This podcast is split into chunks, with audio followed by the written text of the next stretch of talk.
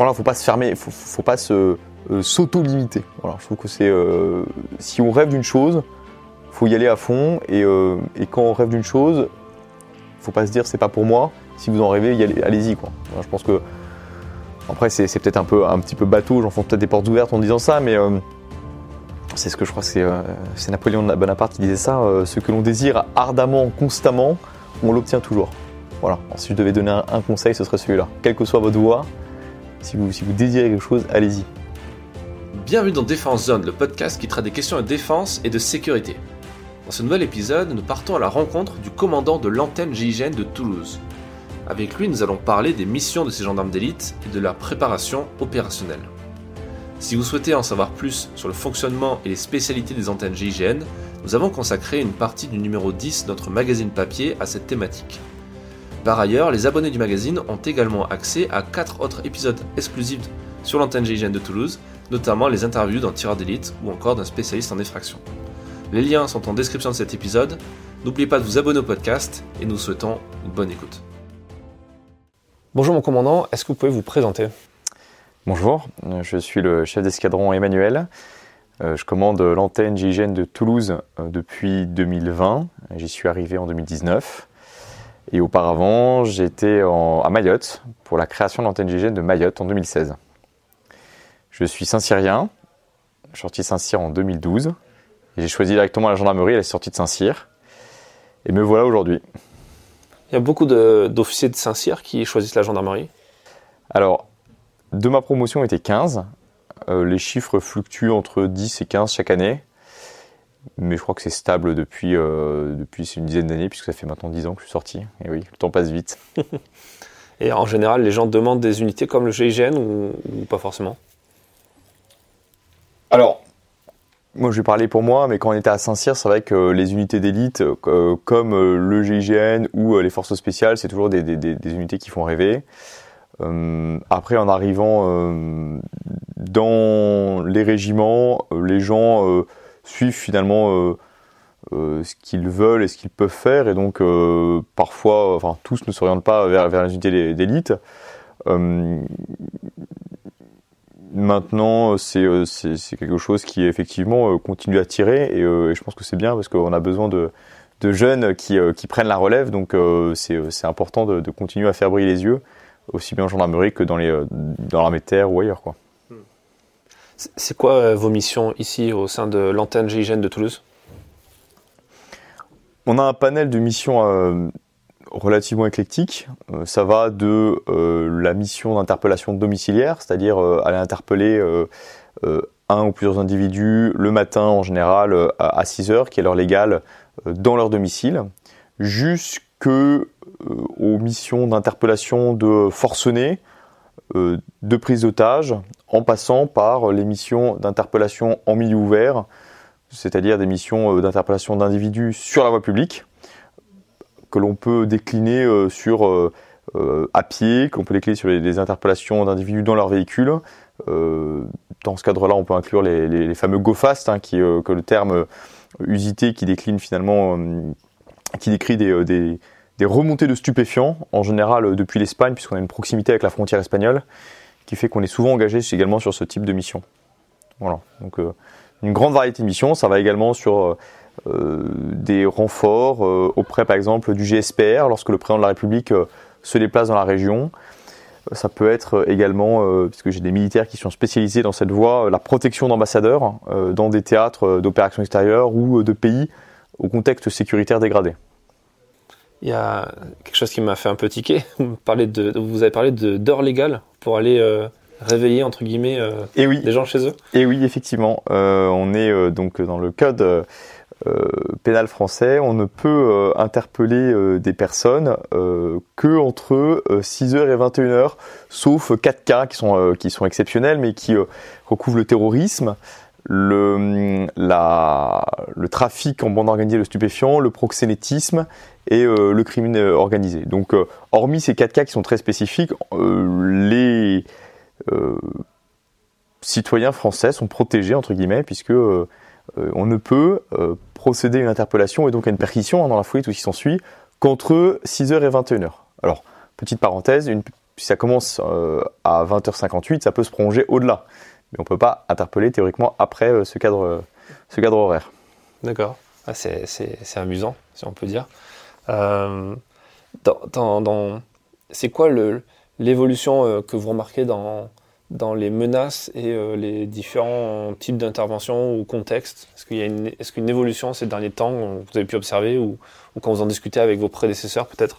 Oui, bah, y a clairement une montée en puissance, en tout cas euh, de, de l'unité. Il faut savoir qu'à sa création, euh, l'entité de G I G N s'appelait alors P I deux G. Alors ça, ça, ça, ça a recouvert plusieurs, euh, plusieurs noms. P I deux G, c'était euh, peloton interv- d'intervention interrégionale, peloton d'intervention de deuxième génération.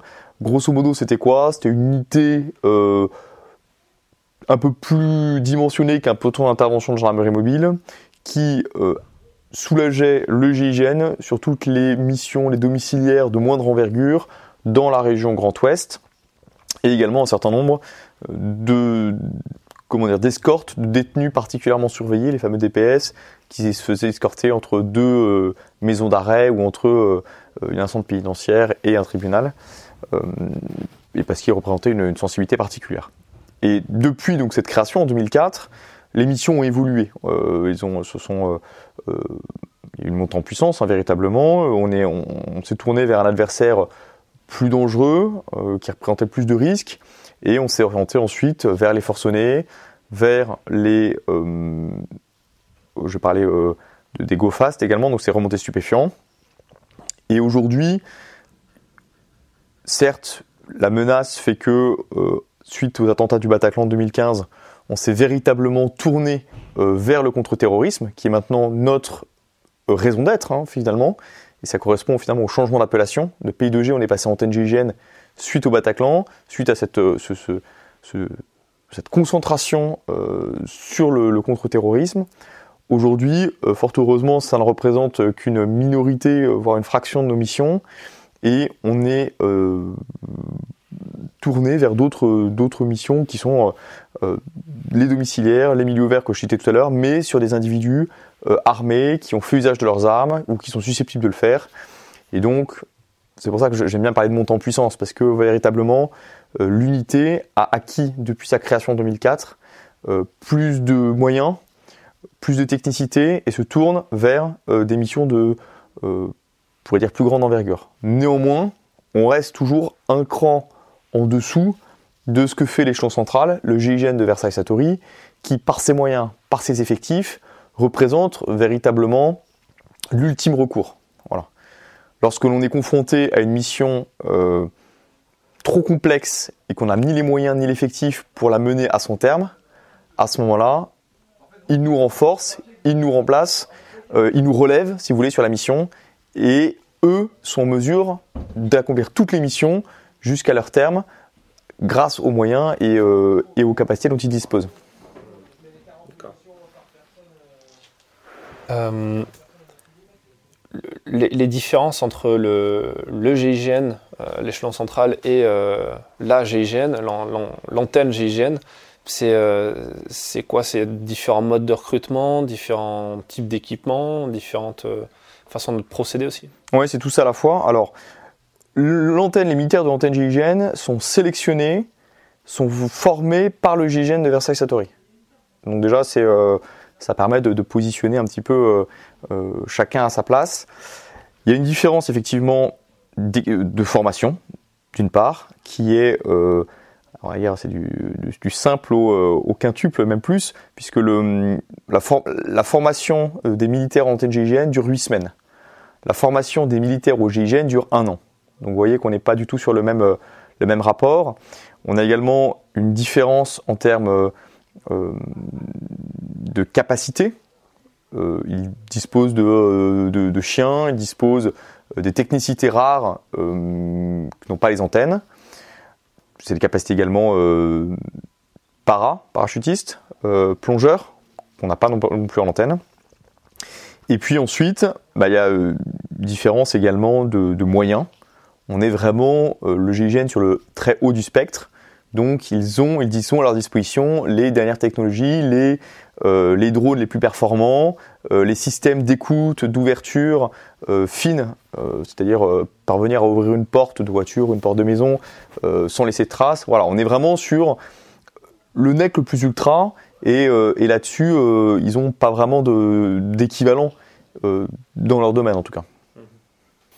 Le, le, le pendant du G I G N, c'est, euh, c'est le RAID, les, les, les cousins, on va dire, de côté de police. Voilà, côté police, ouais, le pendant côté police. Pour vous, ici, c'est l'antenne euh, du RAID qui est aussi à Toulouse ? Absolument. Ouais, ouais, alors, le, le P I deux G de Toulouse, devenu antenne G I G N, a été créé en deux mille quatre.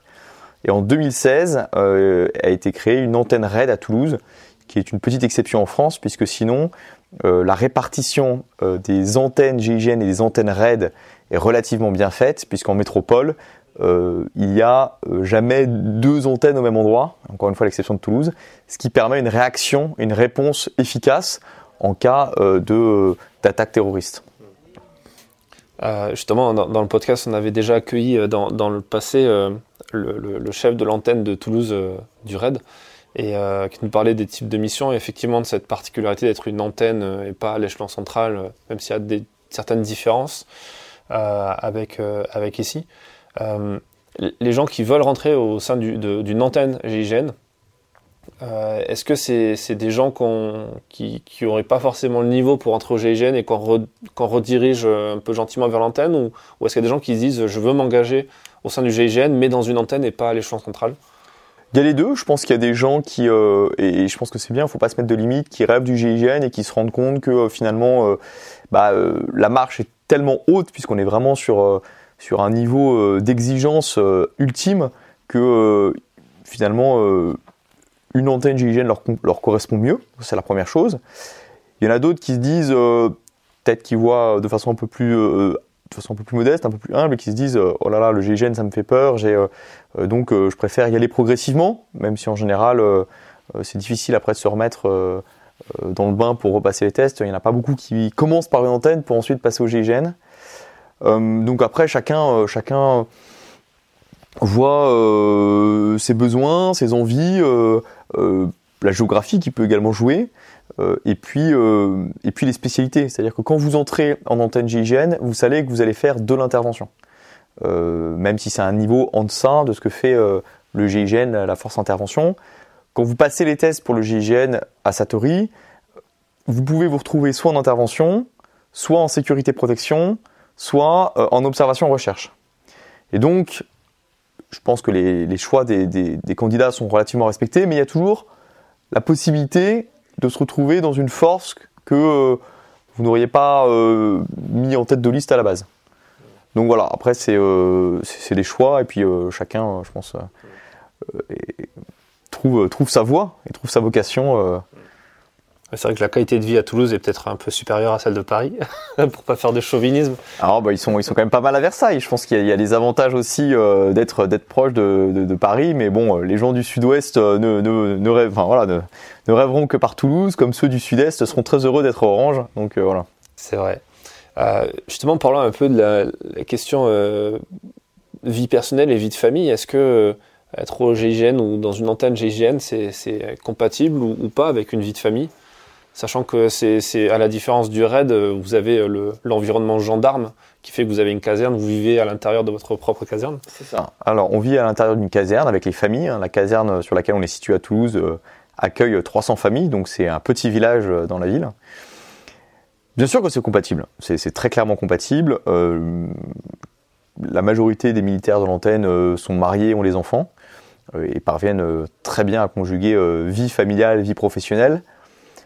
Maintenant, évidemment, que ça demande euh, certains sacrifices. Euh, lorsque vous êtes d'alerte, euh, donc vous êtes d'alerte trente minutes, donc vous devez rester dans un périmètre finalement euh, qui vous éloigne très peu de la caserne. trente minutes, c'est euh, à partir du moment où le, le chef de mission, l'officier reçoit le, le coup de téléphone euh, l'engageant sur une mission, il a trente minutes pour rassembler euh, son équipe, euh, s'équiper et partir.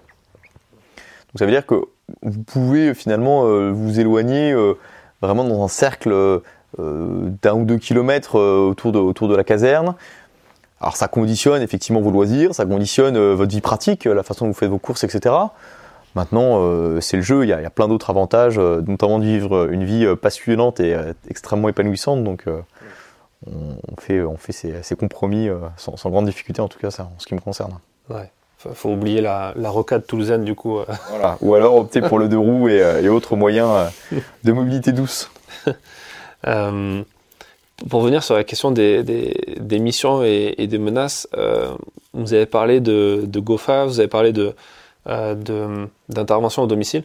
Euh, vous avez parlé aussi de personnes qui sont retranchées avec des armes à feu. Il y a une, on le voit dans les statistiques, il y a de plus en plus de gens qui sont armés. Il y a des ports d'armes, de, de plus en plus de ports d'armes. En France, on est quand même un des pays qui est... Euh, où il y a le plus de, de, d'inscrits à des stands de tir, de chasseurs, et cetera.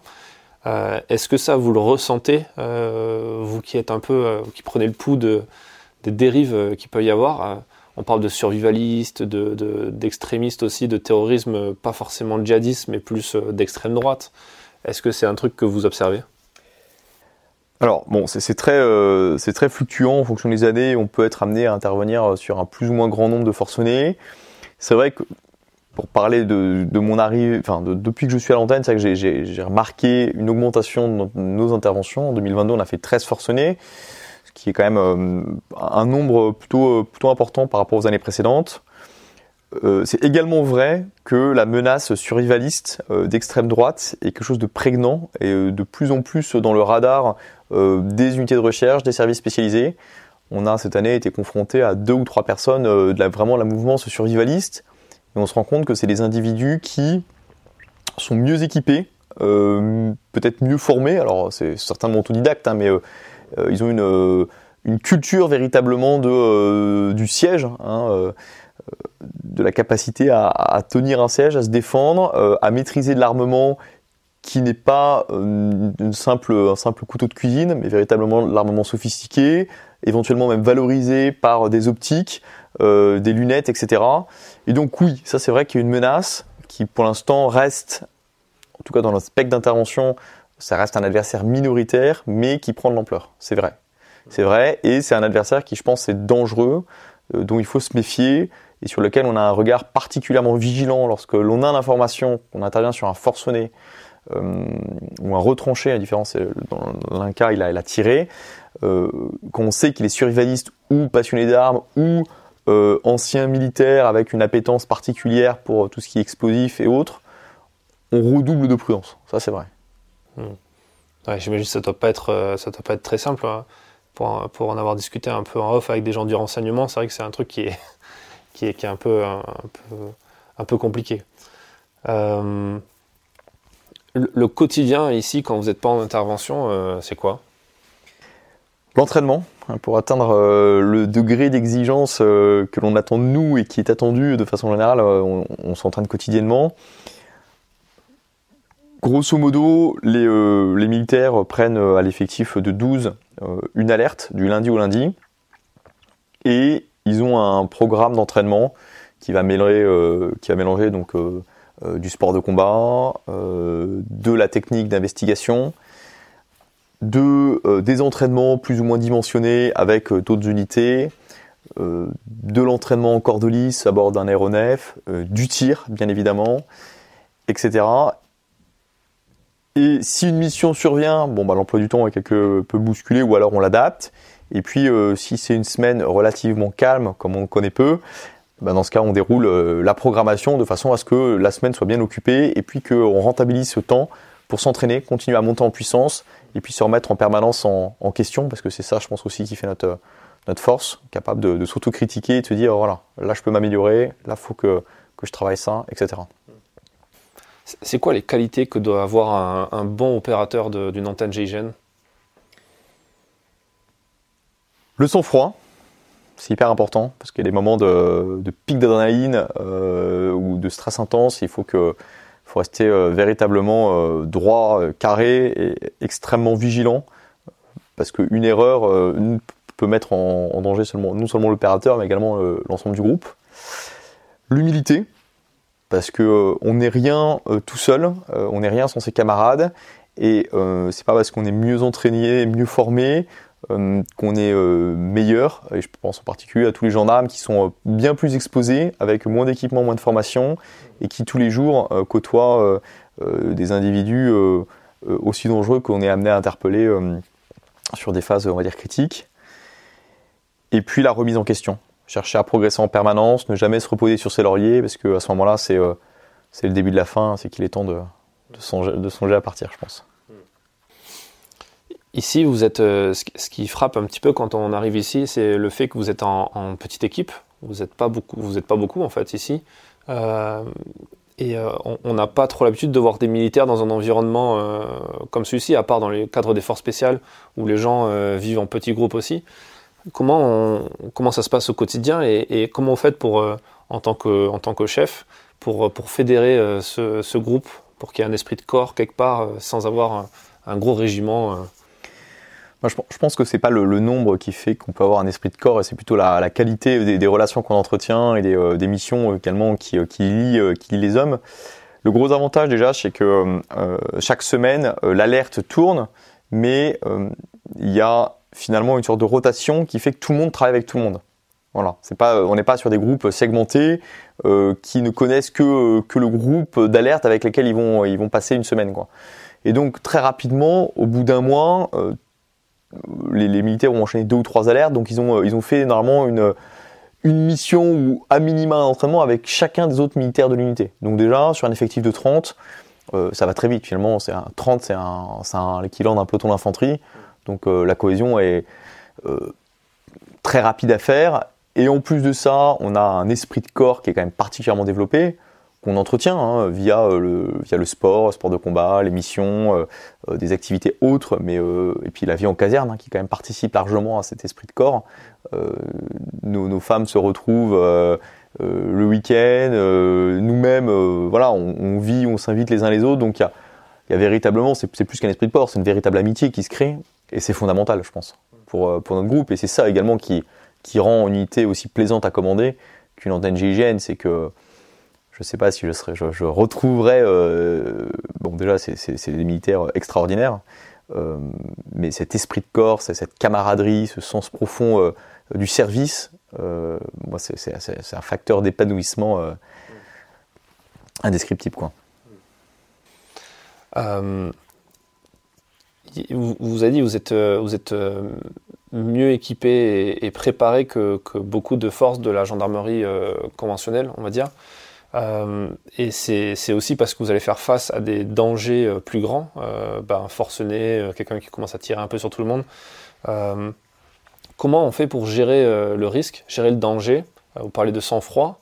Euh, comment matériellement on fait pour, euh, pour progresser dans ce domaine-là ? Encore une fois, l'entraînement joue une grande partie euh, sur, la, sur la capacité à gérer ce, ce genre de mission. Euh, y a un petit peu d'habitude également. Euh, je pense que même si euh, à chaque nouvelle mission, euh, j'ai toujours le même pic d'adrénaline que je, j'avais à mes débuts il euh, y, y, y a sept ans. C'est toujours ces, ces deux petites minutes qui, euh, qui font monter un petit peu le, le palpitant. Euh, et puis cette capacité aussi à se dire que euh, lorsqu'on arrive sur une crise, je vais prendre l'exemple d'un forcené, euh, on est engagé parce que les unités, comme vous dites, traditionnelles, donc que ce soit les unités de gendarmerie départementale, les brigades, les P S I G, euh, sont dépassées en fait par la crise. Donc quand on arrive, on apporte véritablement un, un, un souffle de sérénité, on absorbe le stress euh, qu'ils rencontraient jusqu'à présent et on se met véritablement à leur profit pour les aider à résoudre la crise à laquelle ils sont confrontés. Finalement, on a un outil, on a un outil qu'on met à disposition euh, des compagnies de gendarmerie départementale, des groupements de gendarmerie, Euh, des unités de recherche, et on vient les appuyer, on vient les aider à résoudre euh, tel trafic de stupéfiants en interpellant euh, euh, une tête de réseau, euh, telle crise en interpellant un forcené, et cetera, et cetera.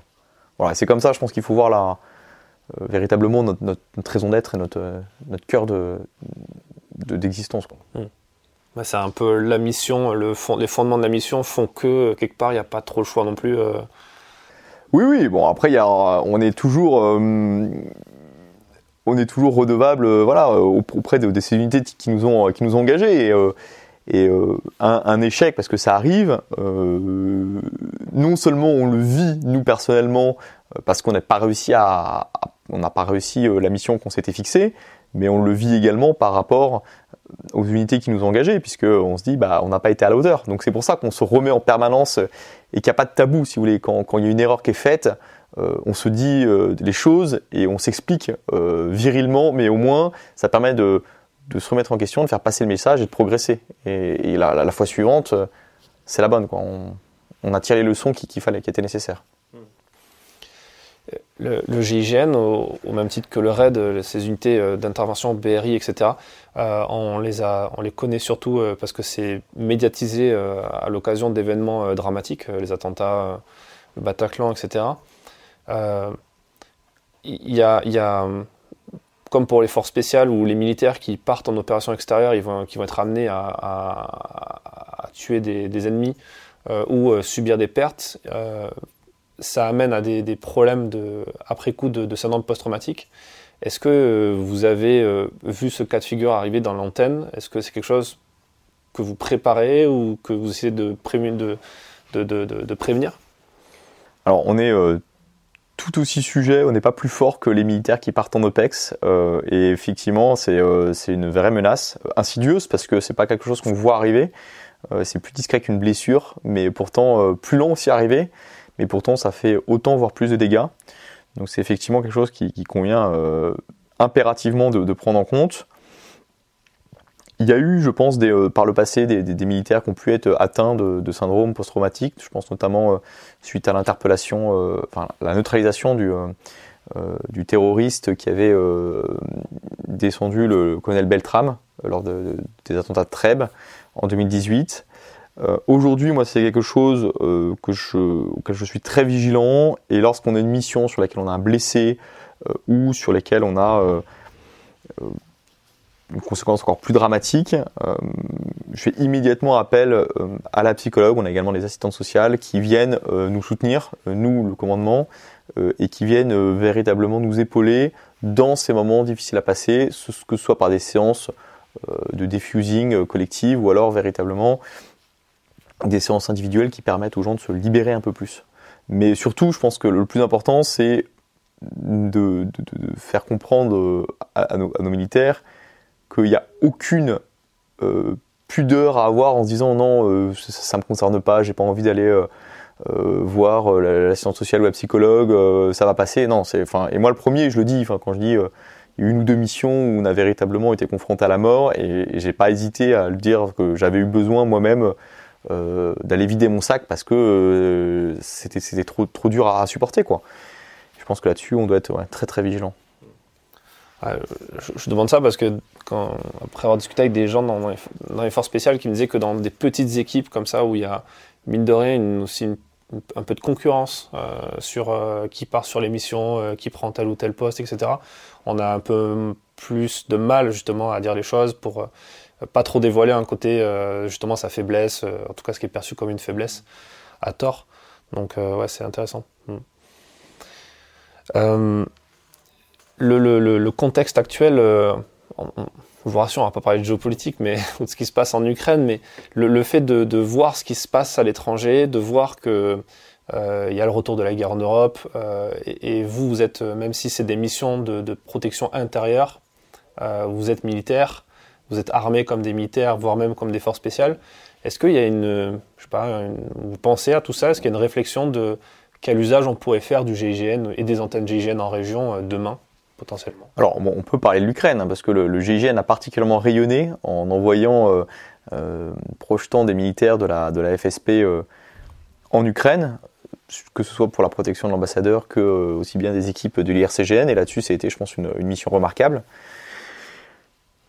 Aujourd'hui, à tous les niveaux, je pense qu'on on pense, on réfléchit et on, on phosphore sur euh, la, la défense opérationnelle du territoire. Comment euh, on serait prêt à être utilisé, à être employé? Comment on peut euh, se préparer en cas de, de conflit majeur, de crise ultime sur euh, d'envergure? Quelle sera notre mission? Euh, aujourd'hui, on n'est pas des unités combattantes, donc euh, notre, notre métier, ce ne sera pas euh, euh, d'aller, d'aller au front. Euh, Quand vous regardez l'histoire de la gendarmerie, euh, les gendarmes assurent l'ordre et garantissent la paix publique. Donc il y aura toujours de toute façon, des, des, malgré, même s'il y a une, une guerre euh, en, en France, il y aura toujours des, des missions à maintenir, une paix publique et une, une sécurité à, à assurer. Euh, et donc, et véritablement, oui, c'est, c'est des, des vrais sujets de réflexion euh, euh, qui sont des sujets de géopolitique, mais qui sont aussi des, des sujets de réflexion de sécurité intérieure et euh, de, de, de prospective finalement sur euh, quid demain, que se passe-t-il, que fait-on et comment euh, comment sert-on, puisque on est quand même euh, on est quand même militaire, donc on a quand même un, une volonté de, de servir euh, de servir notre pays. Comment sert-on efficacement et au mieux? Euh, euh, voilà, c'est vraiment, je pense, euh, l'efficience plus que l'efficacité, voilà, face aux menaces de demain, quoi. Effectivement, parce que la, la frontière est un peu poreuse quand même entre certaines unités du C O S, par exemple, et euh, le G I G N ou le RAID. Euh, il y a même des échanges. Vous faites des échanges avec euh, des. Il y a, il y a des, des échanges, euh, effectivement, il y a des échanges qui sont organisés, euh, euh, et des exercices communs, des, et puis des missions. Hein, un certain nombre de missions euh, euh, sont réalisées. Euh, entre les commandos marines et le G I G N, entre euh, le treizième R D P, le premier P M A et le G I G N. Euh, nous-mêmes, on entretient des relations avec les régiments euh, parachutistes de, de, de la région Occitanie, de la onzième B P, brigade parachutiste. Et donc oui, oui, et je pense que c'est important d'ailleurs de, de, de poursuivre ces échanges. La gendarmerie a entrepris il y a un an euh, de donner un peu plus... Euh, euh, d'amplitude à la formation de ces gradés, notamment en peloton de surveillance et intervention, en les faisant faire encadrer par des sous-officiers de régiments d'infanterie. Et ça permet de, de prendre en compte un petit peu euh, ce, qui, ce qui pourrait... Euh, ça, ça fait suite à, la, vous savez, à l'attaque de Saint-Just, où il y a trois gendarmes qui ont malheureusement et, euh, et tragiquement perdu la vie. Donc dans cette logique-là, finalement, de continuer à monter en puissance, euh, gagner sur la rusticité, gagner sur d'autres, d'autres points particuliers, euh, c'est, c'est, pour moi, c'est vital de maintenir... Euh, les liens avec les régiments, aussi bien pour la culture, la culture militaire que pour le côté technique, quoi. Ouais, bien sûr.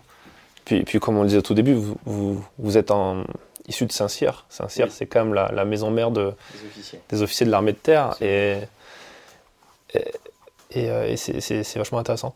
Euh, quel est le conseil qu'on, qu'on vous a donné euh, à titre personnel et qui vous a peut-être le plus aidé, que vous aimeriez euh, repartager avec un jeune euh, Futur, euh, futur euh, gendarme, futur peut-être membre du G I G N.